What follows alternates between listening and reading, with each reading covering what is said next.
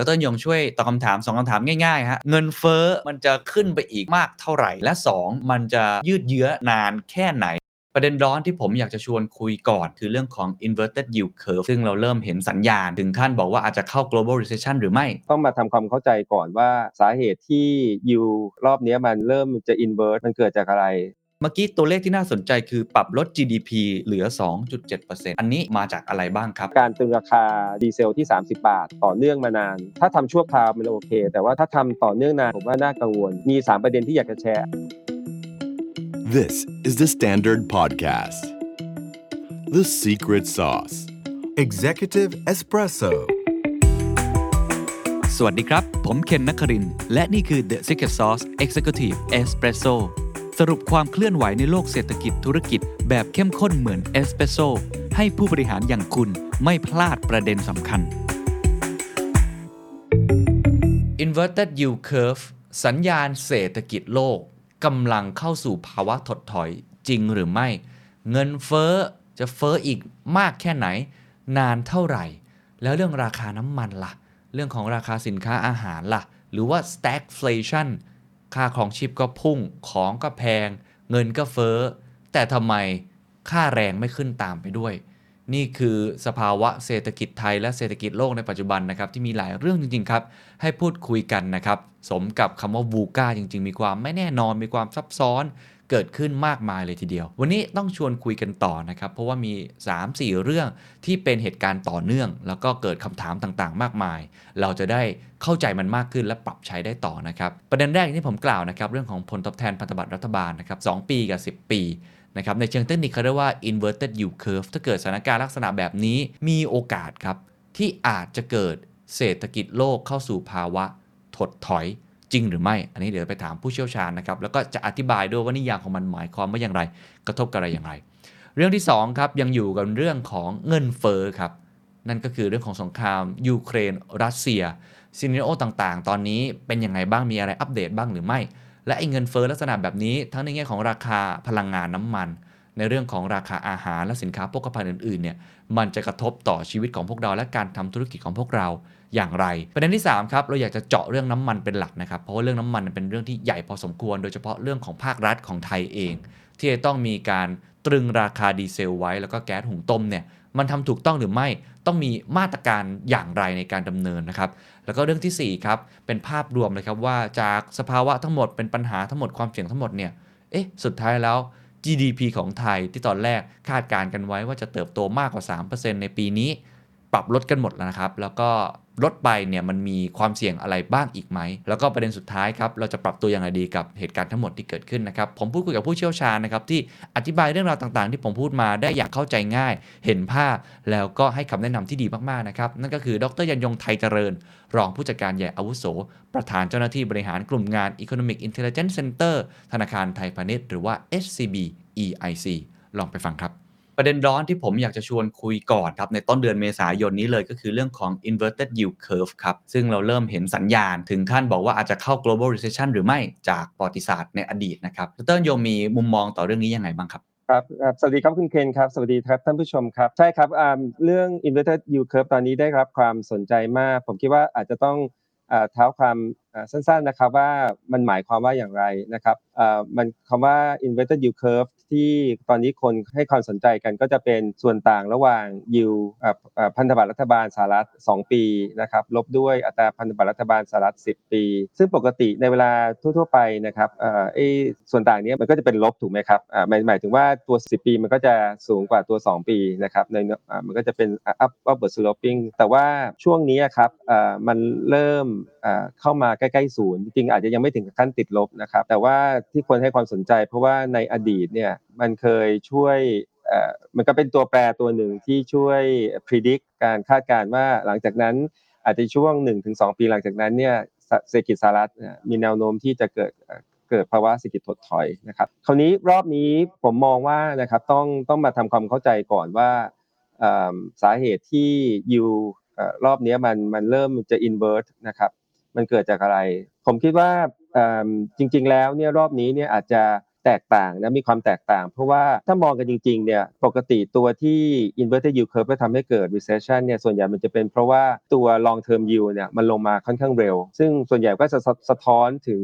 มุมมองเศรษฐกิจไปข้างหน้าที่ไม่ค่อยดีใช่ไหมครับแต่รอบนี้มันกลายเป็นตัว yield 2ปีอะครับที่ขึ้นแรงไอ้ตัว yield 10 ปีจริง ๆก็ก็ไม่ได้ไม่ได้ลดลงมามากนะครับจริงๆก็ไม่ได้สูงไม่อยู่ในระดับที่ไม่สูงอยู่แล้วนะครับแต่ว่า ยูสองปีขึ้นเพราะอะไรครับช่วงนี้ที่ขึ้นเร็วก็เพราะว่าตลาดเริ่มเชื่อเฟดแล้วครับเพราะเฟดมีการสื่อสารในช่วงหลังๆนี้อย่างชัดเจนว่าเขาจะต้องการจัดการกับเงินเฟ้อปัญหาเงินเฟ้อในสหรัฐนะครับเขาก็เริ่มต้นด้วยการขึ้นแล้วขึ้นดอกเบี้ยไปแล้วหนึ่งครั้งนะครับเมื่อเดือนมีนาแล้วก็ยังส่งสัญญาณว่าเขาจะไม่ปล่อยให้เงินเฟ้อเนี่ยมันมันเป็นปัญหาในระยะข้างหน้านะครับ ดังนั้น ตลาดก็ price in ที่ปีนี้อย่างพวกเราก็อย่าง EIC เองก็คาดว่าสหรัฐน่าจะขึ้นดอกเบี้ยประมาณ 7 ครั้งนะครับแน่นอนว่ามันมันอาจจะยังมีความไม่แน่นอนเกี่ยวกับเรื่องรัสเซียยูเครนอยู่ แต่ว่าแนวโน้มเนี่ยส่งสัญญาณชัดเจนนะครับ อีกประเด็นหนึ่งที่ผมอยากจะพูดถึงก็คือว่ายู10ปีเนี่ยมันก็ต่ำแต่มันต่ำไม่ได้มาจากเรื่องแค่เรื่องมุมมองเศรษฐกิจนะครับ คุณเคนคงจำได้ว่ายูสิบปีมันต่ำเพราะอะไร เพราะว่าสหรัฐยังมี QE อยู่ปริมาณมหาศาลถูกไหมครับเขาในช่วงที่ผ่านมาสองสมปีที่ผ่านมาเนี่ยเขาเข้าไปซื้อพันธบัตรระยะยาวเอาไว้เยอะนะครับ ดังนั้นถามว่าตอนนี้ถ้ามองเนี่ยผมก็คิดว่าโอกาส ถามว่าสหรัฐมีโอกาสจะเข้าสู่ recession ในระยะข้างหน้าไหมก็มีนะครับ แต่ว่ายังผมคิดว่าโอกาสไม่ยังไม่สูงนักนะครับ ผมมองไว้อาจจะสัก 20-30%จริง ๆ มันมีเครื่องชี้อื่น ๆ ที่เป็นตัวบ่งชี้เรื่อง recession ได้อาจจะดีกว่าซะด้วยซ้ำอย่างเช่น ส่วนต่างระหว่าง U 3เดือนกับ U 10 ปีเนี่ยซึ่งซึ่งคุณสมบัติทางสถิติเนี่ยอาจจะดีกว่าไอ้ตัว 2 ปี 10 ปีซะอีกนะครับก็ก็ยังอันนั้น ชัดเจนว่ายูสามเดือนเนี่ยยังค่อนข้างต่ำอยู่นะครับดังนั้นในภาพรวมเนี่ยผมคิดว่าอาจจะไม่ถึงขั้นต้องกังวลจากเรื่อง inverted yield curve ทันที โดยพื้นฐานเศรษฐกิจสหรัฐเนี่ยยังค่อนข้างยังเติบโตได้ ถึงแม้ปีนี้จะชะลอลงมานะครับแล้วก็ได้รับผลกระทบจากเรื่องพลังงานราคาพลังงาน แต่ว่าโดยพื้นฐานของเขาเนี่ยอัตราในเรื่องตลาดแรงงานเนี่ยยังค่อนข้างเข้มแข็งนะครับอัตราการว่างงานอยู่แค่ 3.4%นะครับแล้วก็ กำลังซื้อต่างๆ ก็ก็ยังค่อนข้างดีนะครับดีมาเนี่ยค่อนข้างสตรอง แต่แน่นอนนะครับการที่เฟดจะขึ้นดอกเบี้ยแรงๆเนี่ยมันก็คงหมายถึงว่าตัวเศรษฐกิจสหรัฐเองก็คงชะลอลงมามากกว่าคาดอย่างก่อนหน้านี้ เราอาจจะมองอยู่สัก 3.7 ตอนนี้อาจจะมองสัก 3.2 นะครับก็ก็แปลว่ายังไม่น่าจะเป็น recession ถามว่ามีโอกาสไหมมีแต่ความสิ่งที่สำคัญที่สุดคือ 2 เรื่องครับ 1 สงครามรัสเซียยูเครน ถ้าขยายวงเป็น worst case scenario นะครับอันนั้นก็อาจจะ ไปกระทบกับยุโรปก่อนแล้วอ้อมมากระทบสหรัฐได้นะครับ อันที่สองที่ที่คนกังวลก็คือเรื่อง policy mistake ว่าถ้าเฟดนะครับถ้าเฟดแพนิคมากกว่านี้นะครับ แล้วก็ปรับขึ้นดอกเบี้ยแรงกว่าที่ตลาดคาดขึ้นไปอีกนะครับก็ก็อาจจะอาจจะมีโอกาสที่ที่เศรษฐกิจสหรัฐอาจจะชะลอลงมากกว่าคาด แล้วอาจจะมีบางไตรมาสที่อาจจะติดลบได้ แต่แต่โดยรวมนะครับผมยังมองว่าเศรษฐกิจสหรัฐยกเว้นในกรณี worst case scenario ที่เกิดสงครามขยายวงเนี่ย ผมยังคิดว่าต่อให้มี recession จริงๆเนี่ยเป็นอะไรที่ไม่รุนแรงมาก เพราะว่าในเศรษฐกิจสหรัฐตอนนี้ไม่ได้มี major imbalance ไม่ได้มีความไม่สมดุลอะไรมากมาย ในสถาบันการเงิน หรือว่าในแง่ของภาคธุรกิจอะไรต่างๆครับครับขอบคุณครับเพราะฉะนั้นสัญญาณเครื่องของการถดถอยเชิงเศรษฐกิจของสหรัฐก็ยังดูไม่ได้น่ากังวลอย่างที่หลายคนกังวลนะครับ คุณยันยงก็ให้เหตุผล ลที่น่าสนใจมาก แล้วก็อาจจะยกไปถึงว่าจริง ๆ ถ้าจะกังวลเนี่ยกังวลเหตุผลอื่นๆดีกว่า ซึ่งเดี๋ยวคงขออนุญาตถามต่อนะครับใช่ใช่เรื่องของสงครามยูเครนรัสเซียครับขออนุญาตถามว่าแน่นอนผลกระทบที่หลายคนกังวลคือเรื่องเงินเฟ้อแล้วก็ผลกระทบในเชิงเศรษฐกิจที่ตอนนี้อย่างล่าสุดเองก็ทางวลาดิเมียร์ปูตินก็ออกมานะครับพูดว่า เฮ้ยถ้าเกิดเราจะส่งก๊าซธรรมชาติออกไป จะส่งเรื่องของวัตถุดิบพลังงานออกไปเนี่ยให้กับยุโรปเนี่ยหรือว่าประเทศอื่นๆ ก็ตามที ถ้าเกิดว่าไม่ใช้เงินรูเบิลไม่ใช่เงินของเขาเนี่ยก็เรียกว่าไม่ส่งดีกว่า ก็เรียกว่าเป็นคำขู่มาแล้วกันนะครับ เพราะฉะนั้นอาจจะให้ดร.ยรรยงลองลองฉายภาพก็ได้นะครับว่ามุมมองของ SCBIC หรือดรยงเองคิดว่าผลกระทบในเชิงเศรษฐกิจของสงครามยูเครนรัสเซียเนี่ยมันมี scenario เป็นยังไงได้บ้าง แล้วก็ผลกระทบที่จะกดดันเรื่องของเงินเฟ้อหรืออื่นๆเนี่ยมันมีมากน้อยแค่ไหนครับ ครับผมผมคิดว่าตอนนี้เรามองไว้2 scenario นะครับก็คือ baseline แล้วก็ worst case นะครับตัว better case พูดก่อนสั้นๆก็ได้ครับ คือสงครามจะสิ้นสุดเร็วๆนี้ ซึ่งโอกาสอาจจะไม่มากนักนะครับแล้วจริงๆแล้วเนี่ยถ้าเกิดว่าจะเป็น better case จริงๆคือนอกจากสงครามต้องยุติแล้วเนี่ยเรื่องแซงชั่นเนี่ยจะต้องก็ต้องยุติด้วย แต่ผมว่าตอนนี้ที่เรามองกันอยู่คือในเบสไลน์ในกรณีฐานเนี่ยสงครามอาจจะยังต้องใช้เวลาอีกประมาณสัก อาจจะอาจจะยาวสักประมาณ 3-4 เดือนนะครับ อาจจะไปจบได้จริง ๆ ก็อาจจะครึ่งหลังไตรมาส4อะไรอย่างเงี้ยนะครับ ซึ่งแต่แต่แม้แต่ในกรณีนั้นก็ตามเนี่ยเราก็ยังมองว่าแซงชั่นของประเทศตะวันตกเนี่ยยังจะอยู่ไปอีกนะครับก็น่าอย่างน้อยสักปีหนึ่งนะครับเพราะว่าทางตะวันตกเองก็คงอยากจะส่งสัญญาณทำโทษรัสเซียอย่างชัดเจนนะครับว่าว่าสิ่งที่ทำเนี่ยมันเป็นอะไรที่ที่ต้องต้องป้องกันต้องต้องส่งสัญญาณชัดเจนดังนั้นผมผมเลยมองว่า แน่นอนนะครับว่าในในอันนี้อันนี้คือกรณีฐาน ถ้ากรณีที่เป็น worst case นะครับ worst case คือสิ่งที่เราไม่อยากให้เห็นก็คือว่าสงครามเนี่ยมันยืดเยื้อแล้วที่สำคัญคือขยายวง ขยายวงคือว่ามีประเทศอื่น ๆ ในกลุ่มนาโตมาเกี่ยวข้องด้วย คือสงครามไม่ได้คอนเซนเทรตเฉพาะในยูเครนแต่กระจายออกไปข้างนอกด้วยนะครับแล้วก็อย่างที่คุณเคนพูดเลยครับ ว่าอันนั้นเป็นไพ่ไม้ตายของปูตินอยู่แล้วว่า ณตอนนี้เนี่ยมีแค่สหรัฐก็อาจจะมียูเคนะครับที่ ประกาศว่าจะไม่เอาไม่นำเข้าพลังงานจากรัสเซีย แต่ยุโรปเองประเทศอื่นๆ ยังต้องพึ่งพาอยู่นะครับดังนั้นถ้าอันนี้แหละคือ worst case ครับว่าถ้าพลังงานของรัสเซียไม่ว่าจะเป็นรัสเซียแบนไม่ส่งออกนะครับ ซึ่งหรือรัฐหรือยุโรปเองประกาศแบนไม่นำเข้า หรือเกิดสงครามแล้วมันทำให้เกิดความเสียหายกับเรื่องอินฟราสตรักเจอร์เรื่องด้านพลังงานของรัสเซียกับยุโรปเองเนี่ย อันนั้นก็จะเป็น worst case ซึ่งผมว่าถ้าเกิดเป็นอย่างนั้นเนี่ยประเด็นที่จะแตกต่างกันที่ชัดเจนที่สุดคือราคาน้ำมันนะครับตอนนี้เรามองว่าถ้าเป็น baseline เนี่ยราคาน้ำมันอาจจะเฉลี่ยปีนี้อาจจะสักร้อยสิบเหรียญนะเบรนท์ peak ตอนไตรมาสสองแล้วก็อาจจะลงมาบ้าง แต่ก็ยังสูงค่อนข้างสูงนะครับอาจจะลงมาจบที่ร้อย ต้นๆอะไรอย่างเงี้ยนะครับในช่วงไตรมาสสี่นะครับแต่ว่าปีหน้าก็อาจจะลงไปได้อีกนิดหน่อยนะครับตามถ้าเกิดเป็น baseline แต่ถ้าเกิดเป็น worst case เนี่ยเราก็มองไว้อาจจะร้อยสามสิบห้าเหรียญหรือมากกว่า อันนี้ก็ค่อนข้างน่ากังวลมาก เพราะว่าระดับราคาน้ำมันแบบนั้น แล้วถ้าเกิดมันจะยืดเยื้อเนี่ยผมว่ายุโรปนะจะไปก่อนนะฮะยุโรปจะเข้าสู่ recession ค่อนข้างแน่นอนนะครับเพราะเขาพึ่งพาพลังงานจากรัสเซียมากแม้แต่ ECB เองก็ก็ก็ก็ยังส่งสัญญาณเรื่องความกังวลเรื่องเงินเฟ้อต่าง ๆด้วยนะครับดังนั้นถ้าเป็น worst case นะครับก็ผมคิดว่ามันก็จะมาในในแง่ของราคาพลังงานที่สูงอย่างต่อเนื่องนะครับราคาคอมมอดิตี้หลาย ๆ ตัว แล้วก็จะมีประเทศที่ทยอยทยอยเข้าสู่ recession ยุโรปจะเป็นตัวนำนะครับแล้วก็จะดึงส่วนอื่น ๆ ของโลกลงไปนะครับอันนั้นก็จะเป็นเซลล์ที่ที่น่าเป็นห่วงแต่ว่ายังหวังว่านะครับการเจรจานะครับว่าในที่สุดเนี่ยผมคิดว่ามันคือเรื่องของการเจ็บตัวทั้งสองฝ่ายแล้วถึงเมื่อไหร่ที่จะจะมีสติกันแล้วก็คิดว่ามันต้องต้องมาคุยกันนะครับ ก็ อาจจะต้องใช้เวลาอยู่ แต่หวังว่าน่าจะจบได้ภายในปีนี้นะครับครับครับ เมื่อกี้มองถึง worst case scenario โดยเฉพาะเรื่องพื้นฐานของราคาน้ำมันนะครับที่จะกดดัน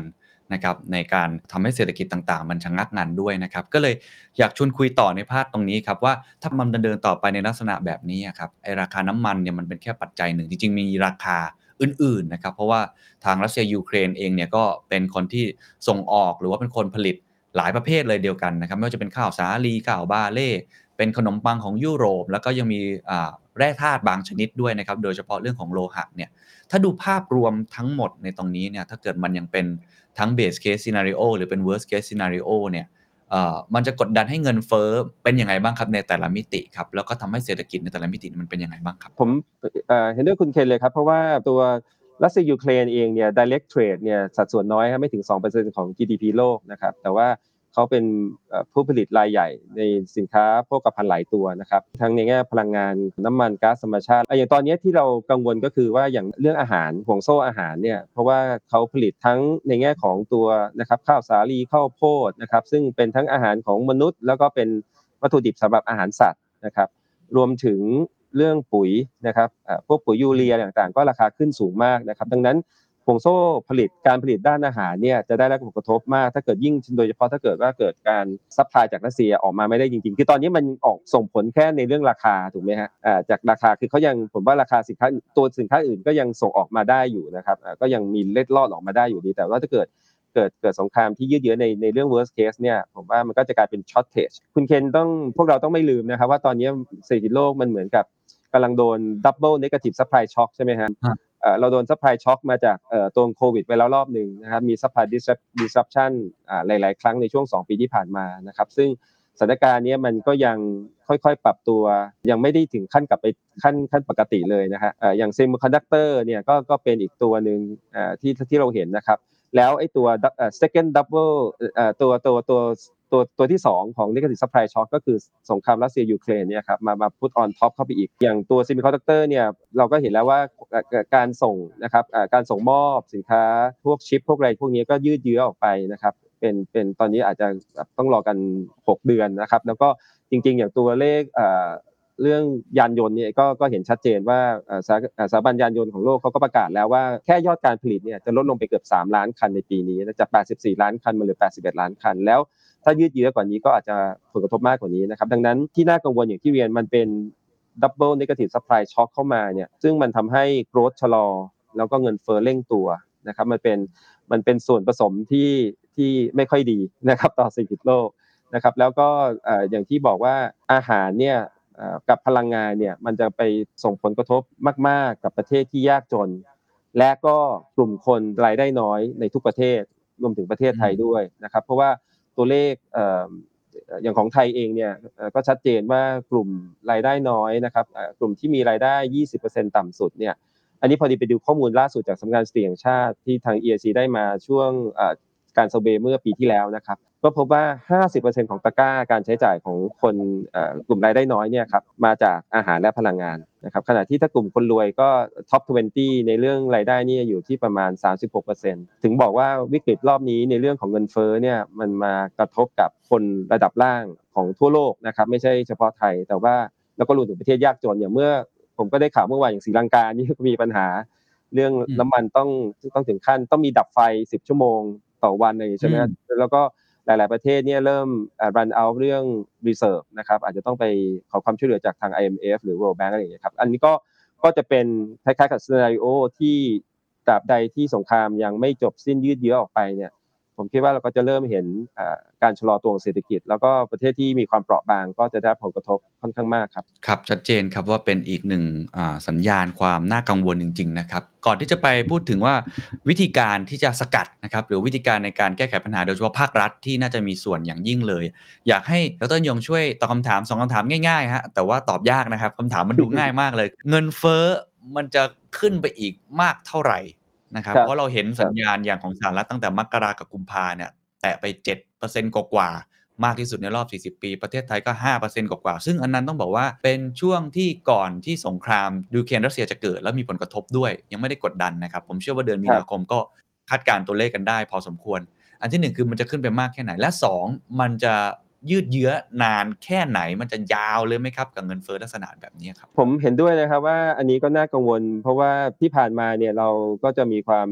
เข้าใจกันมาตลอดว่าเอ้ยเงินเฟ้อเนี่ยมันไม่ใช่ปัญหาของประเทศไทย เกือบอืมสิบปีที่ผ่านมา ตอนที่ผมอยู่แบงก์ชาติเองก็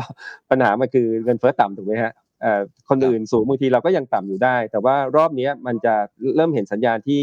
น่ากังวลใจจริงๆ อย่างปีที่แล้วเรายังมีก็ยังมีความเชื่อว่าเราก็ยังมีความแตกต่างกับอ่า หลาย ๆประเทศใช่ไหมครับซึ่งแน่นอนส่วนหนึ่งก็อาจจะไม่ใช่เรื่องอะไรที่ควรดีใจนะก็คือเศรษฐกิจเราฟื้นตัวช้าจากโควิดถูกไหมฮะอย่างที่ตอนนี้อย่างสหรัฐนี่หรือว่าเอ่อหลาย ๆประเทศประเทศพัฒนาแล้วเนี่ยเขากลับไปสู่ระดับ GDP เท่ากับ 2019 ตั้งแต่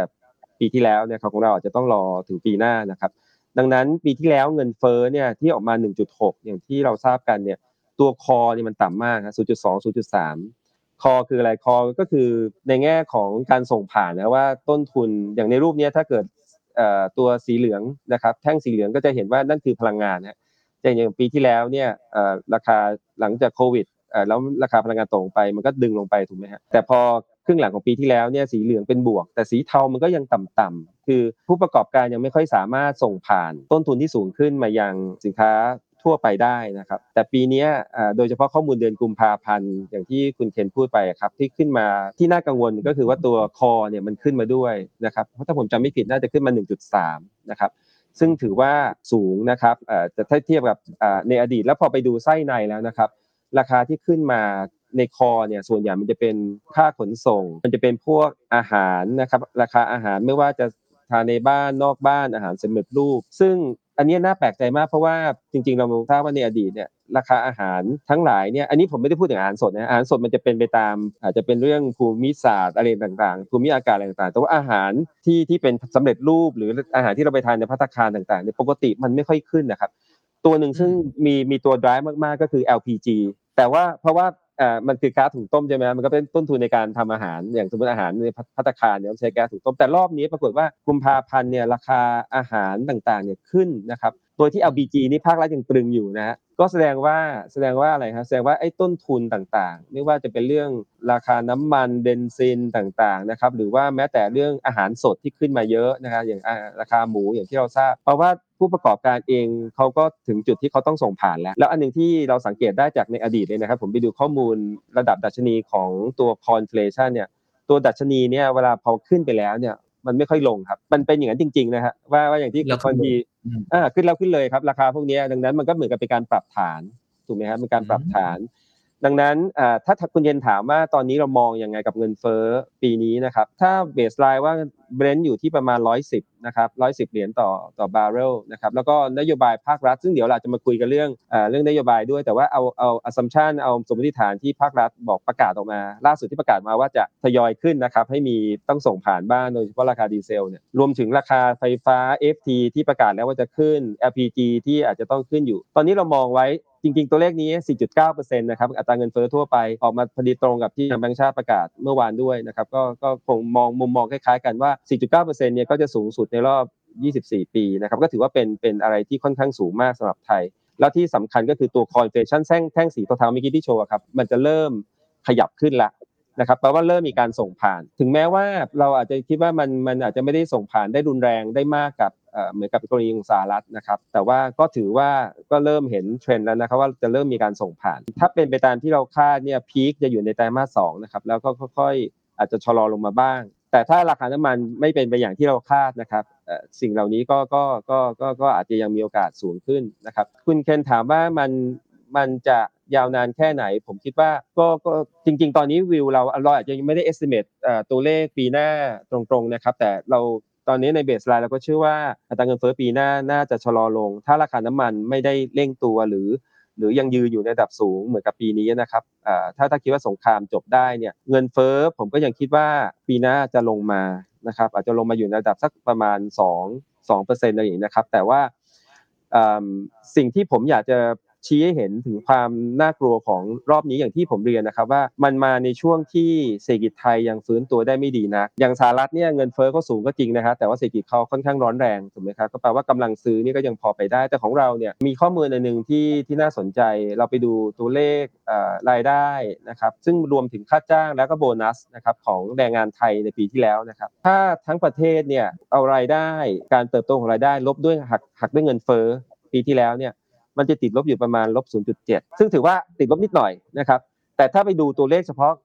แรงงานในกรุงเทพนะครับ จะติดลบเกือบประมาณ 10%เพราะอะไรครับฮะเพราะว่าอันนี้จริงๆตัวเลขซึ่งหลายหลายฝ่ายไม่ไม่ไม่ทราบนะครับ เพราะว่าตลาดแรงงานไทยเนี่ยถึงแม้อัตราการว่างงานจะดูต่ำหมายถึงว่าปรับลดลงมาบ้าง ตอนนี้อยู่ที่ 1.6 นะครับแต่ว่าก็ยังสูงกว่าก่อนเกิดโควิดแต่สิ่งที่เราต้องไปดูข้างในตลาดแรงงานเรายังมีความเปราะบางอยู่เยอะนะครับชั่วโมงการทำงานลดลงเยอะอ่าอย่างในรูปที่โชว์อยู่อะครับอ่าเมื่อกี้ที่ผมพูดครับอย่างกรุงเทพเนี่ยครับ ลบไปประมาณ 10%นะครับ ซึ่งความหมายคืออะไรครับ ความหมายคือว่า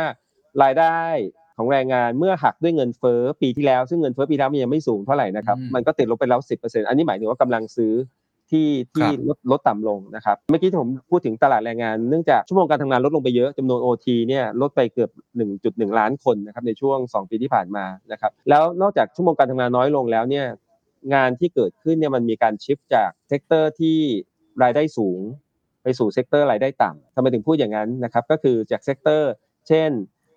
ภาคบริการภาคการผลิตในภาคอุตสาหกรรมนะครับไปสู่ sector อย่างเช่นภาคเกษตรภาคก่อสร้าง ซึ่งแรงงานต่างด้าวหายไปใช่ไหมครับคนไทยบางส่วนก็ก็เข้าไปทำตรงนั้นนะครับก็เลยนั่นนี่ครับคือเป็นสาเหตุที่ทำให้ถึงแม้ตัวเลขการว่างงานดูดูดีขึ้นนะครับ แต่ชั่วโมงการทำงานยังยังยังยังเปราะบางอยู่ แล้วก็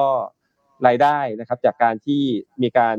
migrate ไปสู่ sector ที่รายได้น้อยกว่า ดังนั้นเนี่ยปีนี้ถ้ามองอยู่นะฮะผมก็ยังเราเราก็ยังมีความกังวลว่าเศรษฐกิจฟื้นเนี่ยอ่าก็เป็นไปได้ว่ารายได้อาจจะถ้าเป็นในในรูปเงินบาทเนี่ยอาจจะเริ่มกลับมาเป็นบวกนะครับแต่เราก็มีความยังยังมีความคิดอยู่ว่ามันอาจจะไม่บวกพอที่จะชดเชยกับเงินเฟ้อที่เร่งตัวขึ้นมาสูงมาก เพราะว่าธุรกิจอย่าง SME ซึ่งเป็นแหล่งจ้างงานอันใหญ่ของประเทศเนี่ย ยังมีความเปราะบางอยู่ดังนั้น ความกังวลตรงนี้แหละครับที่ที่เราจะแตกต่างกับประเทศอย่างสหรัฐก็คือว่ากำลังซื้อเราจะโดนกระทบมาจากเรื่องเงินเฟ้อค่อนข้างเยอะมันเหมือนกับภาษีครับมันเหมือนกับภาษีที่เราจ่ายแต่เราไม่รู้เราไม่ได้จ่ายให้กับรัฐบาล แต่เราจ่ายให้กับผู้ผลิตพลังงานนะครับหรือผู้ผลิต commodity ในต่างประเทศนะครับ อันนี้ก็เลยถ้าถามว่ารุนแรงแค่ไหนปีนี้ก็คือ 4.9 นะครับ แต่อันนี้ขึ้นอยู่กับราคาน้ำมัน แล้วก็เนิ่นนานแค่ไหน ผมว่าใน baseline เนี่ยอาจจะดีขึ้นในปีหน้าได้นะครับแต่ว่าถ้าราคาพลังงานมันยังยืนต่อเนี่ยก็ก็อาจจะมีความกังวลที่ที่เงินเฟ้ออาจจะยังสูงสูงต่อเนื่องได้อีกนะครับแต่ว่าประเด็นหนึ่งที่ผมอยากจะเรียนนิดนึงว่าอย่างคำคุณเคนอาจจะได้ยินคำว่า wage price spiral ใช่ไหมครับเอ่อการที่เหมือนกับค่าแรงกับเงินเฟ้อเนี่ยมันแข่งกันนะครับเงินเฟ้อสูงแรงงานก็จะขอค่าแรงที่แพงขึ้น นะครับ productivity ไม่ได้เพิ่มตามอ่าถูกต้องครับ แล้วเสร็จแล้วพอผู้ผลิตเห็นว่าอ้าวต้นทุนของเขาสูงขึ้นจากค่าแรงด้วยไม่ใช่แค่ค่าวัตถุดิบเนี่ยเขาก็ต้องส่งผ่านพอส่งผ่านอ่าราคาเงินเฟ้อสูงขึ้น แรงงานก็ขอราคาแรงเพิ่มขึ้นนะครับมันก็จะเป็น wage price spiral ซึ่งเคยเกิดขึ้นในช่วง 1970s นะครับช่วงที่ช่วงที่เกิดออยช็อคตอนนั้น แต่ว่าตอนนี้ยังก็มีบางประเทศที่เขากังวลเรื่องนี้นะฮะอย่างเช่นอังกฤษนะครับ ผู้ว่าการธนาคารกลางของอังกฤษเนี่ยออกมาให้สัมภาษณ์ออกมาออกมาบอกว่าจริงๆเนี่ยอยากจะให้แรงงานอังกฤษไม่ไม่เรียกเอ่อไม่เรียกร้องค่าแรงมากเกินไป แล้วก็เขาก็โดนโจมตีทันทีว่า คือถ้าพูดแน่นอนคือถ้ามองในแง่ของในแง่ของธนาคารกลางเป็นห่วงเรื่องเงินเฟ้อเขาก็จะพูดอย่างนั้นว่าเขากังวลเรื่อง wage price spiral ใช่ไหมครับ แต่แต่ในทางการเมือง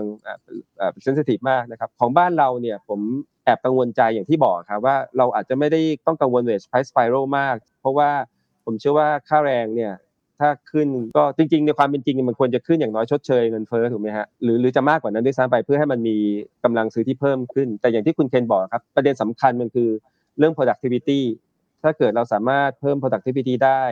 ค่าแรงมันก็สามารถสูงกว่าเงินเฟ้อได้นะครับแต่ผมกังวลว่าปีนี้แรงรายได้ของแรงงานอาจจะขึ้นนะครับ แต่อาจจะยังไม่พอที่จะชดเชย กับเงินเฟ้อที่เพิ่มดังนั้นมันมันก็ยังทำให้เกิดก็ยังกระทบกำลังซื้อโดยเฉพาะคนระดับกลางล่างอยู่ครับครับขอบคุณครับชัดเจนมากๆนะครับแล้วก็สำหรับคนทั่วไปที่ฟังอยู่เรื่องตัวเลขอะไรต่างๆเนี่ยจริง ๆ สิ่งที่น่ากังวลคือเงินเฟ้อของแพง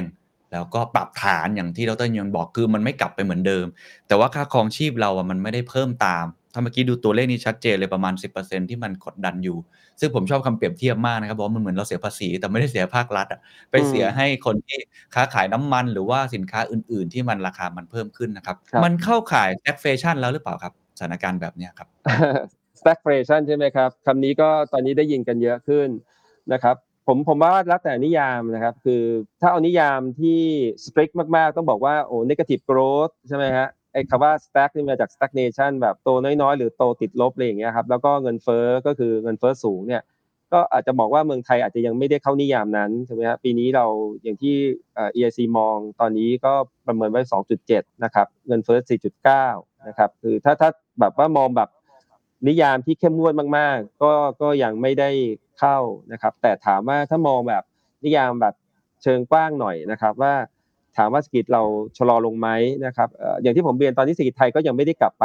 จุด 2019 แสดงว่าเรายังเติบโตต่ำกว่าศักยภาพเยอะนะครับ เราถึงเมื่อกี้สะท้อนเรื่องแรงงานนะครับชั่วโมงการทำงานอย่างน้อยอยู่ แล้วก็คนก็ไปอยู่ใน sector ซึ่งเขาไม่ได้ใช้ skill ของเขาอย่างเต็มที่เพราะว่าเรายังโตต่ำกว่าศักยภาพอยู่มากพอสมควรนะครับ ก็ถ้ามองอย่างนั้นเนี่ยผมผมผมก็อาจจะแอบกังวลใจว่าใช่เราจะ ยังเติบโต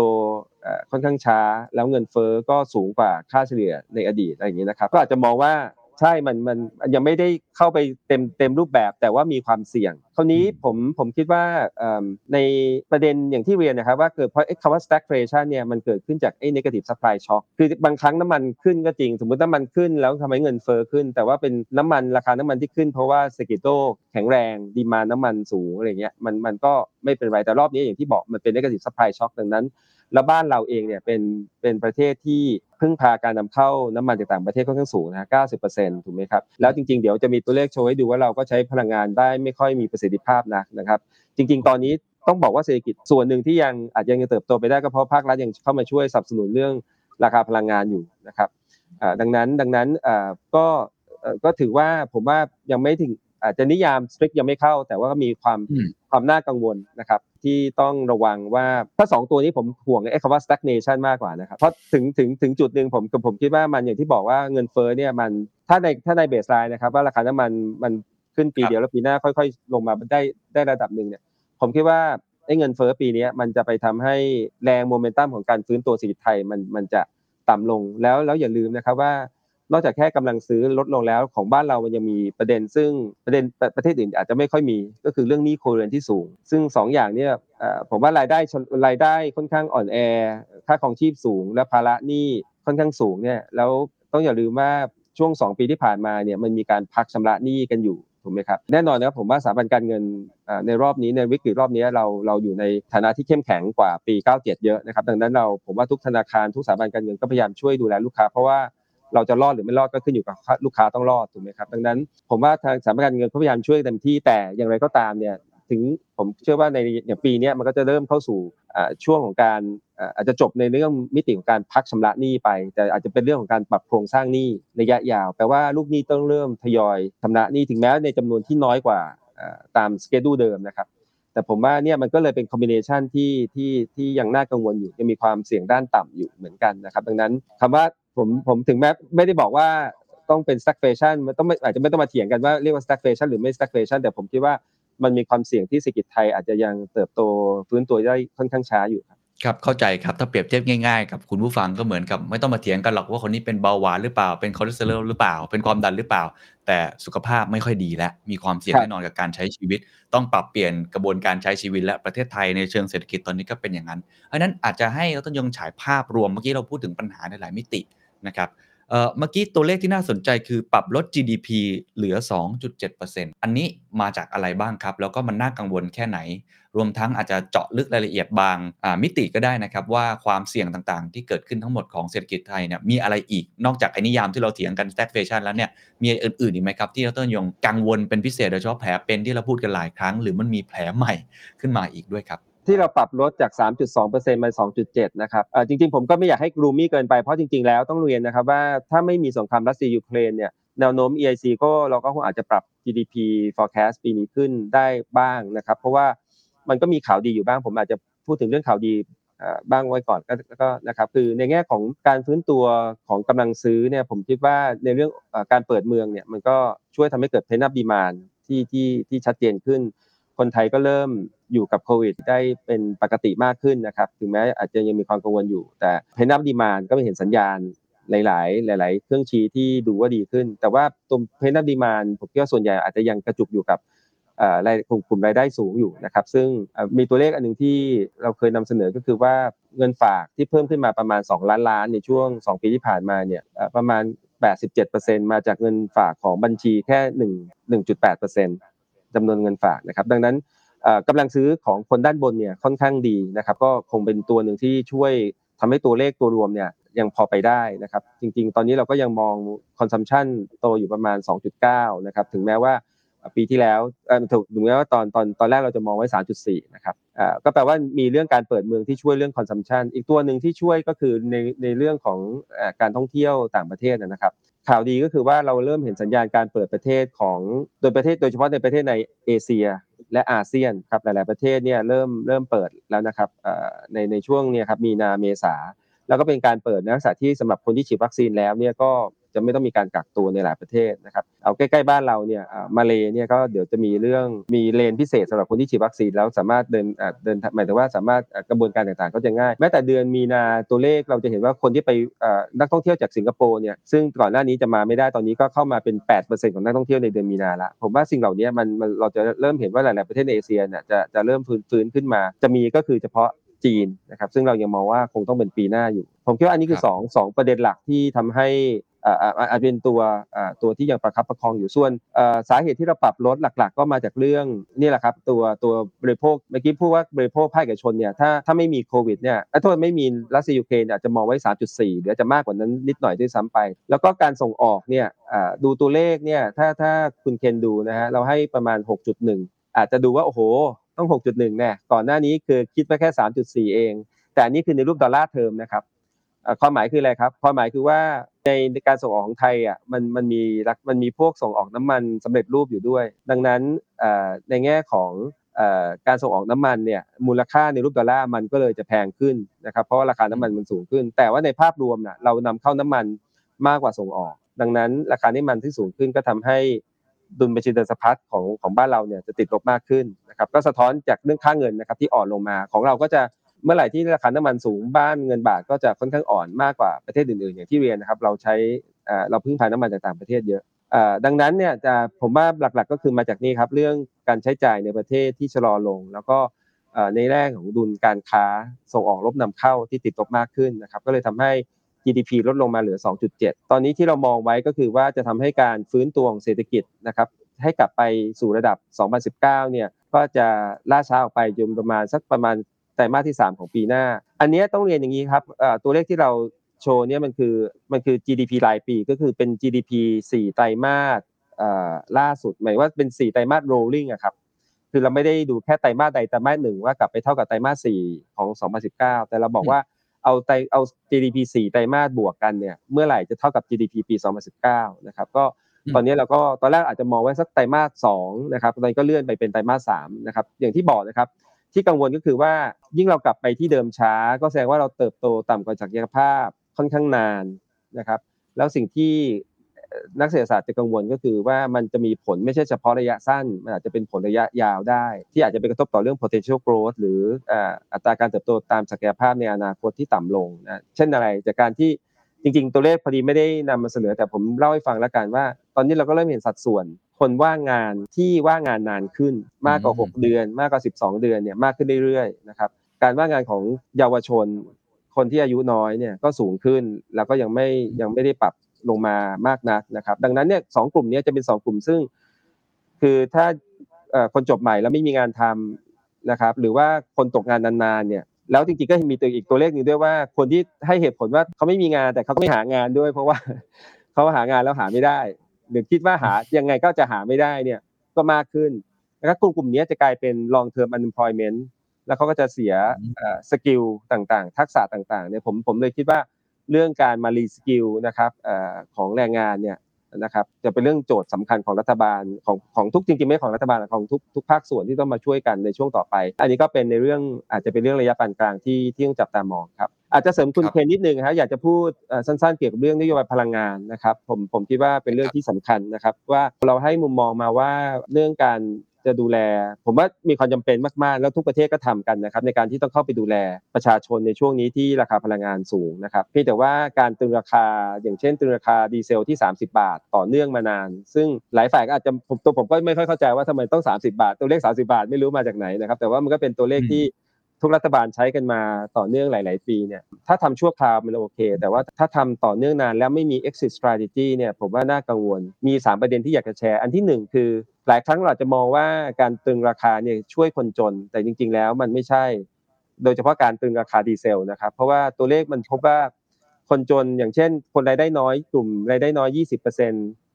ล่างสุดเนี่ยเขาใช้เบนซินประมาณ 72%นะใช้ดีเซล 28%อย่างอันนี้คือง่าย ๆ คือคนคนจนก็ขับมอเตอร์ไซค์มากกว่าที่จะขับรถเก่งถูกไหมฮะดังนั้นถูกครับดังนั้นตรงนี้อันนี้เป็นเป็นอะไรที่บางทีก็ไม่ค่อยเข้าใจเหมือนกันนะครับอืมอันนี้คืออันนี้เรื่องที่หนึ่งแต่เรื่องที่สองเนี่ยเอ้ยไม่โทษเอ่อยังอยู่ในประเด็นเรื่องเรื่องที่หนึ่งอยู่ในเรื่องของการใช้งบประมาณที่ดูแล้วเหมือนกับ อาจจะไม่ตรงวัตถุประสงค์นักในการที่จะเข้าไปช่วยกับคนที่มีความเปราะบาง ก็คือว่า ถามว่าใครได้ประโยชน์จากการตรึงราคาดีเซล 30 บาทมากที่สุด คนที่ได้ประโยชน์มากที่สุดก็คือคนที่ใช้พลังงานมากที่สุดถูกไหมครับเพราะเราชดเชยอุดหนุนราคาเนี่ยตามการใช้ถูกไหมฮะใช้ร้อยลิตรก็จะได้เงินมากกว่า คนที่ใช้ 10 ลิตรถูกนะครับดังนั้นตัวเลขอันนี้มาจากตัวเลขจากสำนักงานสถิติแห่งชาติที่เราไปดูเลยว่าการใช้ดีเซลของกลุ่มครัวเรือนที่เป็น top 20 เนี่ยได้ประโยชน์จากจากมาตรการตรึงราคาเนี่ยถึง 9.6 เท่าของครัวเรือนโดยเฉลี่ยนะของครัวเรือนที่รายได้ต่ำสุด 20% นะครับอันนี้ก็มันสะท้อนว่ามันเป็น unintended consequence ที่เกิดขึ้นนะครับประเด็นที่ 2 ที่อยากฝากไว้ก็คือว่าความเสี่ยงของการตึงราคาโดยไม่มี exit strategy ก็คือถึงเวลาแล้วถ้ารัฐบาลหมดหน้าตักนะครับเงินกองทุนหมดภาษีสรรพสานมิตไปต่อไม่ได้แล้ว เราต้องแล้วราคาน้ำมันมันยังเร่งสูงขึ้น ภาครัฐอาจจะจำเป็นต้องปล่อยราคาขึ้นใช่ไหมครับ แล้วถ้าปล่อยตอนนั้นเนี่ยมันอาจจะทำให้ราคาขึ้นแบบรุนแรงฉับพลัน มันมีตัวอย่างแล้วครับปี 2004 2005 ถ้ากลับย้อนไปกับดูประวัติศาสตร์เนี่ยตอนนั้นก็มีความพยายามของการตรึงดีเซลเหมือนกัน ตอนนั้นตรึงกันอยู่ประมาณเอ่อ14 บาทนะครับ แล้วก็พอผ่านเลือกตั้งก็ต้องปล่อยก็ปล่อย 2 ขยักครั้งหนึ่งก็ 3 บาท อีกครั้งหนึ่ง4บาทอะไรอย่างนี้นะครับแล้วครั้งครั้งสุดท้ายตอนที่ปล่อยเดือนตุลาเอ่อปีกรกฎาเดือนกรกฎาคม2005เนี่ยเศรษฐกิจชะงักงันทันที เพราะว่าแทนที่ราคามันจะค่อย ๆ ขึ้นใช่ไหมทีละ 30 สตางค์50 สตางค์เนี่ยมันขึ้นทีละ 3 บาท 4 บาทเนี่ย กลายเป็นว่าเศรษฐกิจรับรับไม่ไหวนะครับ ดังนั้นตรงนี้ผมคิดว่าบางทีเอ้ไอ้เรื่องราคาพลังงานก็เรื่องหนึ่งนะครับ แต่นโยบายพลังงานอาจจะเป็นตัวที่ไปแอดช็อคให้กับเศรษฐกิจด้วยนะครับ ดังนั้นแล้วประเด็นที่3นะครับเดี๋ยวผมจะพูดถึงข้อเสนอแนะเชิงนโยบายประเด็นที่ 3 ก็คือว่าการที่เราตึงราคาให้ราคามันต่ำกว่าความเป็นจริงนานๆเนี่ยระยะสั้นทำให้ดุลการค้าขาดดุลมากขึ้นนะครับ แล้วคนก็อาจจะไม่ได้ conserve หรือไม่ได้ประหยัดมากนัก เราก็ยังต้องนำเข้ามาเยอะนะครับเหมือนกับตอนนี้เหมือนกับเราไฟแนนซ์รัสเซียอยู่นะครับอืมนะครับอาจจะมองถ้ามองแบบเอ่อแบบว่าว่าแต่โอเค อันนั้นอันนั้นอาจจะเป็นเรื่องไกลตัวไปหน่อยแต่ว่าหนึ่งทำให้ค่าเงินบาทอ่อนตัวมากขึ้นนะครับขาดดุลการค้ามากขึ้น และที่สำคัญในผลระยะยาวก็คือเรามีตัวเลขทางขวามือที่โชว์อยู่อะครับประสิทธิภาพในการใช้พลังงานของบ้านเราเนี่ย ค่อนข้างต่ำนะครับประเทศเอ่อจาก 70 ประเทศที่เรามีข้อมูลเนี่ย50เราอยู่ที่ 55 ประเทศที่ต่ำกว่าเราส่วนใหญ่จะเป็นประเทศโอเปกโอ้อ่าอ่านะครับก็ก็แล้วแล้วที่น่ากลัวอีกอันหนึ่งก็คือว่าประเทศส่วนใหญ่นะครับโดยเฉพาะประเทศที่พึ่งพาการนำเข้าน้ำมันเยอะๆส่วนใหญ่นะครับประสิทธิภาพการใช้พลังงานเนี่ยเขาจะดีขึ้นเรื่อยๆนะครับแต่ของเราเนี่ยดีขึ้นแค่หนึ่งเปอร์เซ็นต์ก็เอาเรียกว่า 20 ปีที่ผ่านมาเราค่อนข้าง flat นะครับแปลว่าเราเรายังไม่ค่อยได้เพราะราคาผมว่าราคามันเป็นตัวแปรตัวหนึ่งที่สำคัญที่ทำให้คนปรับตัว นะครับอันนี้ไม่ใช่แค่เรื่องประสิทธิภาพพลังงานนะครับ บางทีพลังงานหมุนเวียนพลังงานทดแทนบ้านเราที่เกิดยาก ก็เพราะพลังงานราคาฟอสซิลเนี่ยมันมันไม่ค่อยสะท้อนความราคาที่แท้จริง แน่นอนผมไม่ได้มา สนับสนุนให้ราคาน้ำมันต้องขึ้นแรงๆตอนนี้นะครับ แต่ผมแค่จะบอกว่าการที่เราติดกับกับราคาที่ 30 บาท หรือราคาที่ต่ำกว่าที่ยังอาจจะไม่ได้สะท้อนต้นทุนด้านต่างๆ ต้นทุนต่อ environment ต่อต่างๆเนี่ยก็มีผลที่ทำให้ประสิทธิภาพในการใช้พลังงาน แล้วก็การส่งเสริมพลังงานทดแทนของเราเนี่ยล่าช้ากว่าประเทศอื่นซึ่งจะยิ่งสำคัญมากในโลกข้างหน้าที่ทุกคนก็จะไป net zero กันนะครับ ผมฝากสุดท้ายครับ เรื่องนโยบายก็คือหนึ่งคือถ้าจะช่วยนะครับ ก็ช่วยให้เป็นเฉพาะจุด target ผมคิดว่าไอ้มาตรการ 10 ข้อของรัฐบาลออกมาเนี่ยผมส่วนตัวก็ support นะครับว่ามันมัน target มากขึ้นนะครับ อันที่สองคือถ้าเกิดจะดูแลราคาน้ำมันก็ทำเป็น manage เหมือนกับ manage float ทำเหมือนดูแลค่าเงินเหมือนกับที่แบงก์ชาติดูแลค่าเงินในปัจจุบันนะครับ แต่ไม่ใช่เหมือนปี 97 ถูกไหมฮะคือเราไม่ควรจะไป fix เราไม่ควรจะไป defend ที่ว่าเออต้องอยู่ที่ 30 บาท เพราะถึงเวลาแล้วอย่างที่มันมันคล้ายๆกันครับพอถึงเวลาแล้วหมดหน้าตักมมันจะขึ้นมันจะขึ้นแรง แล้วกลายเป็นสร้างช็อคกับเศรษฐกิจนะครับ ดังนั้น manage float ฮะค่อยๆขึ้นนะครับค่อยๆขึ้นทยอยขึ้น อย่าไปฝืนทิศทางนะครับ แล้วก็เอาเงินอัดฉีดเข้าไปช่วยกับคนที่เปราะบางให้ตรงจุดนะครับ สุดท้ายก็คือเป็นจังหวะที่เราควรจะต้องลงทุนให้แรงจูงใจภาคเอกชน ภาครัฐ ช่วยกันในเรื่องอนุรักษ์พลังงาน แล้วก็ส่งเสริมพลังงานทดแทนนะครับ เพราะมันจะเป็นส่วนที่ทำให้เรามีความเข้มแข็งทางเศรษฐกิจในระยะยาวครับ ครับขอประเด็นนิดเดียวครับก่อนที่จะไปบทสรุปทิ้งท้ายถึงผู้ประกอบการนะครับอย่างตัวดีเซลเมื่อกี้ครับหลายคนก็บอกว่ามันก็เป็นในเรื่องของภาคขนส่ง เป็นในเรื่องของโลจิสติกในเรื่องของอุตสาหกรรมอะไรต่างๆ ที่ต้องใช้ จะได้ไม่ต้องผลักราคาเนี้ยมาสู่ราคาของสินค้าอะไรต่างๆแล้วดร.ยรรยงมองเรื่องนี้ยังไงครับหรือว่าจริงๆแล้วมันไม่ได้มีความจำเป็นตรงนั้นแล้ว ผมว่าจริง ๆ มัน อย่างที่ผมเรียนนะครับว่าเราไม่ได้หมายความว่าสมมติราคามันจะต้องขึ้นไป 45 บาท แล้วเราต้องปล่อยเป็น 45 บาท ผมคิดว่าภาครัฐยังมีบทบาทนะครับกองทุนน้ำมัน หรือสัมสัมปทานมิตยังมีบทบาทที่ช่วยทำให้ราคาเนี่ยค่อยๆทยอยขึ้นและให้คนปรับตัวนะครับ จริงๆมันยังมีรูมด้วยนะครับ ว่าถ้าเกิดเราอยากจะอุดหนุน ก็อาจจะอุดหนุนกลุ่ม ผู้ประกอบการขนส่งสาธารณะนะครับ เพื่อช่วยให้คนมีทางเลือกที่ที่จะนะครับถ้าเกิดไม่ไม่ไปขับรถด้วยของตัวเองเนี่ยแต่มาใช้ ขนส่งสาธารณะเนี่ยไม่ว่าจะเป็นรถเมล์รถไฟรถไฟฟ้าอะไรต่างๆเนี่ยผมคิดว่าภาครัฐน่าจะทำนะครับ แต่ไอ้เรื่องของการไปตรึงเอาไว้แล้วบอกว่า เพื่อป้องกันไม่ให้เงินเฟ้อมันเกิดนะครับ ผมเราก็เห็นว่าเงินเฟ้อก็ก็ก็ขึ้นอยู่ดีนะครับ เพราะว่าต้นทุนเพราะเราไม่สามารถไปป้องกันได้หมดนะครับ เพราะว่าพลังงานมันมีหลายรูปแบบ แล้วมันก็มันก็ replace substitute กันไปหมดถูกไหมครับเราบอกเราดูดีเซลแต่เบนซินก็ขึ้นเยอะนะครับ LPG ค่าไฟฟ้า คือคือสรุปว่าไอ้มาตรการการดูแลเรื่องราคาเนี่ย ถ้าราคาพลังงานมันขึ้นแบบชั่วคราวผมว่ามันก็เวิร์กแต่ถ้าเกิดเรามองประเมินแล้วภาพมันมันมันจะไม่ใช่ชั่วคราวนะครับ ผมว่าเราก็คงต้องพยายามปรับให้ระดับราคาไปสู่ระดับที่เหมาะสมอย่างค่อยเป็นค่อยไป แล้วภาครัฐใช้เม็ดเงิน อย่างที่บอกครับ เข้าไปช่วยขนส่งสาธารณะนะครับ และเข้าไปช่วยให้ภาคธุรกิจโดยเฉพาะ SME เนี่ยปรับตัวในเรื่องของการอนุรักษ์พลังงาน เรื่องการเปลี่ยนรถยนต์ รถขนส่งอะไรให้มันมีประสิทธิภาพการใช้พลังงาน ใช้พลังงานทดแทนมากกว่า ผมว่ามันจะตอบโจทย์ทั้งระยะสั้นระยะยาวได้มากกว่า คือแน่นอนนะครับ ถ้าเราเป็นประเทศอย่างโอเปกที่เขาเขาได้กำไรจากการที่ส่งส่งน้ำมันเขาก็จะมาอุดหนุนราคาน้ำมันได้ได้นานได้มาก แต่บ้านเราทรัพยากรในงบประมาณเนี่ยมีจำกัดจริงๆนะครับแล้วเราก็อย่างที่เราทราบกันดีว่า นี่สาธารณะเราก็เพิ่มขึ้นเรื่อยๆดังนั้นมันควรจะต้องหาความสมดุลทั้งสองด้าน ทั้งช่วยระยะสั้นแล้วก็ช่วยในการปรับตัวครับครับขอบคุณครับชัดเจนครับ นั่นหมายความว่าในทุกวิกฤตจริงๆมันมีโอกาสในเมื่อมันมีราคาที่มันสูงไปขนาดนี้ แทนที่เราจะตรึงมันไว้อย่างเดียวเราอาจจะถือโอกาสนี้ในการกระโดดเข้าไปสู่พลังงานในรูปแบบใหม่ๆนะครับซึ่งอันนี้ก็เลยขอให้ต้นยงช่วยทิ้งท้ายนะครับสำหรับนักธุรกิจหรือผู้ประกอบการ หรือผู้มีอำนาจในการตัดสินใจที่กำลังฟังอยู่เนี่ยนะครับ เห็นข่าวทั้งหมดเนี่ยโอ้มันก็เป็นข่าวที่ทำให้เรารู้สึกไม่ค่อยดีเหมือนกันนะฮะหลายๆอย่างเป็นเรื่องที่กดดันเราค่อนข้างมากเลย หลังจากนี้วางแผนธุรกิจยังไงดีครับ จากปัจจัยทั้งหมดนี้ครับผมผมคิดว่ามีสามเรื่องที่ฝากไว้แล้วกันนะครับโดยเฉพาะเรื่องกับเรื่องเงินเฟ้อเนี่ยผมคิดว่าเรื่องการบริหารบริหารจัดการ supply chain เนี่ยจะจะเป็นเรื่องสำคัญนะครับจริงๆมันเริ่มต้นตั้งแต่เรื่อง trade war แล้วถูกไหมครับแล้วแล้วพอมาเกิดโควิดด้วย แล้วก็มาถึงสงครามรัสเซียยูเครนทำให้เห็นในเรื่องของการบริหารจัดการเรื่อง supply chain เนี่ยเป็นเรื่องที่สำคัญนะครับจะต้องพยายาม diversify มีแหล่งซัพพลายเออร์ที่ไม่ผูกติดกับเจ้าใดเจ้าหนึ่งนะครับอาจจะไม่จำเป็นต้องเป็นเฉพาะเจ้าที่ราคาถูกที่สุด แต่ว่าต้นทุนพอรับได้และแต่ว่ามี resiliency ที่เราทำให้เรารู้สึกว่าซัพพลายเออร์เหล่านั้นมีความทนทานสามารถจะ honor ในในสิ่งที่สามารถเวลามีปัญหาแล้วก็สามารถยังสามารถอยู่ใน supply chain กับเราได้นะครับ อันนี้ ผมหรือว่าพยายามจะสร้างพันธมิตรนะครับ สร้าง partnership กับบซัพพลายเออร์ใหม่ๆ ต่างๆนะครับก็ผมคิดว่าเป็นเรื่องที่สำคัญเรื่องที่2เนี่ยก็คงเป็นเรื่องของการลดต้นทุน แล้วก็บริหารความผันผวนของต้นทุน อันนี้ก็คงชัดเจนนะครับ ผมว่าตอนนี้ในเรื่องของไม่ว่าจะเป็นในเรื่องของการลดต้นทุนที่ไม่จำเป็นนะครับในการเพิ่มประสิทธิภาพของกระบวนการผลิตต่างๆนะครับในระยะยาวผมหรือระยะปานกลางผมก็คิดว่ามันก็จะหมายถึงเรื่องการลงทุนใน ทคโนโลยีใหม่ๆ ซึ่งเดี๋ยวนี้เทคโนโลยีใหม่ๆนะครับอย่างพวก AI พวกที่เป็นดิจิทัลเทคโนโลยีมันต้นทุนไม่ได้แพงเหมือนเมื่อก่อนนะครับดังนั้นสิ่งเหล่านี้มันอาจจะเป็นจังหวะที่ที่เข้ามาเพื่อเพิ่มประสิทธิภาพนะครับในการ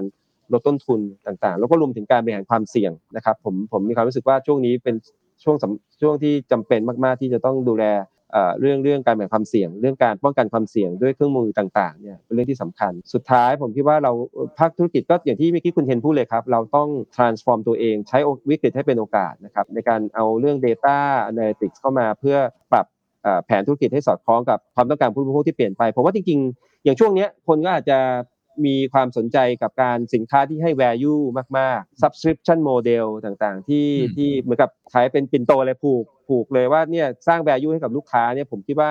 ลูกค้าจะให้ความสำคัญมากว่ากับผู้ประกอบการไหนที่เหมือนกับมีข้อเสนอในเรื่องสินค้าบริการที่สะท้อนให้เห็นว่ามูลค่าดีต้นทุนเหมาะสม นะครับผมว่าเป็นเรื่องที่สำคัญ แล้วก็อย่างที่เรียนนะครับว่าอาจจะต้องมีการหาพันธมิตรทางธุรกิจใหม่ๆนะครับเพื่อที่อาจจะสร้างรายได้ใหม่ ๆ จากธุรกิจอื่นที่เป็นธุรกิจข้างเคียงต่างๆ ในในในในในในสถานการณ์แบบนี้นะครับผมแล้วอาจจะทิ้งท้ายด้วยว่าผมว่าเราในฐานะผู้ประกอบการเองเราก็อาจจะมีแนวทางที่อาจจะมาช่วยผลกระทบจากจากจากคนตัวเล็กอะไรต่างๆ ด้วยนะครับผมผมเห็นจริงๆในในคำถามที่คุณเคนฝากไว้มีข้อหนึ่งที่เกี่ยวกับเรื่อง เรื่องอาหารใช่ไหมครับว่าตอนนี้มันก็กระทบเยอะจริง ๆ ก็มีไอเดียตัวอย่างในต่างประเทศที่ภาครัฐอาจจะให้แรงจูงใจด้านภาษีนะครับที่จะทำให้ผู้ประกอบการเนี่ยอาจจะพวกร้านอาหาร พวกร้านขายอาหาร พวกโกลเซอรี่ต่างๆเนี่ยอาจจะบริจาคอาหารที่เกินต่างๆ ที่เหลือต่างๆเนี่ยแต่ต้องเป็นอาหารที่ที่ดีอยู่นะครับบริจาคมาแล้วก็จัดเป็นทำเป็น food bank นะครับเราเห็นความช่วยเหลือในช่วงโควิด ผมว่า ก็ก็ไม่จำมันไม่จำเป็นต้องจบในช่วงโควิดเท่านั้นนะครับ ผมว่าผ่านการเดินไปด้วยกันจับมือเดินไปด้วยกันช่วยคนตัวใหญ่ช่วยคนตัวเล็กก็ก็คงเป็นอีกเรื่องหนึ่งที่ที่จะช่วยทำให้ตัว whole ecosystem ของเศรษฐกิจไทยเนี่ยมันมีความแข็งแรงมากขึ้นครับครับขอบคุณครับ ชัดเจน 3 ประเด็นนะครับ อันที่ 1 บริหารจัดการ supply chain นะครับซึ่งสำคัญมากขึ้นเรื่อยจริงๆนะครับเผื่ออาจจะเป็นหนึ่งในความสามารถในการแข่งขันเลยก็ว่าได้นะฮะอันที่ 2 คือพยายามลดต้นทุนแล้วก็บริหารความเสี่ยงซึ่ง ดรยงแนะนำว่าอาจจะเป็นการใช้เทคโนโลยีไม่ใช่ลดอย่างเดียวก็ได้ แต่ว่าลงทุนในเทคโนโลยีบางสิ่งที่จะช่วยทำให้ต้นทุนของเรามันลดลงนะครับ อันที่ 3 คือในสภาวะวิกฤตก็มีโอกาสเสมอ อาจจะแสวงหาพันธมิตร ธุรกิจข้างเคียงอะไรต่างๆ ที่เกี่ยวข้อง แล้วก็ประเด็นสุดท้ายผมว่าเป็นประเด็นที่ที่น่าสนใจมากนะครับว่า